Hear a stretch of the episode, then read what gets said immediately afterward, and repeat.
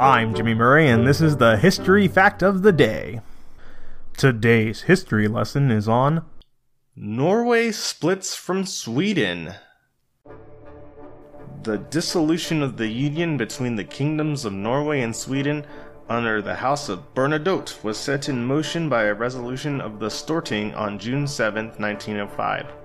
Following some months of tension and fear of an outbreak of war between the neighboring kingdoms, then in personal union, in a Norwegian plebiscite held on August 13th, which overwhelmingly backed dissolution, negotiations between the two governments led to Sweden's recognition of Norway as an independent constitutional monarchy on October 26, 1905.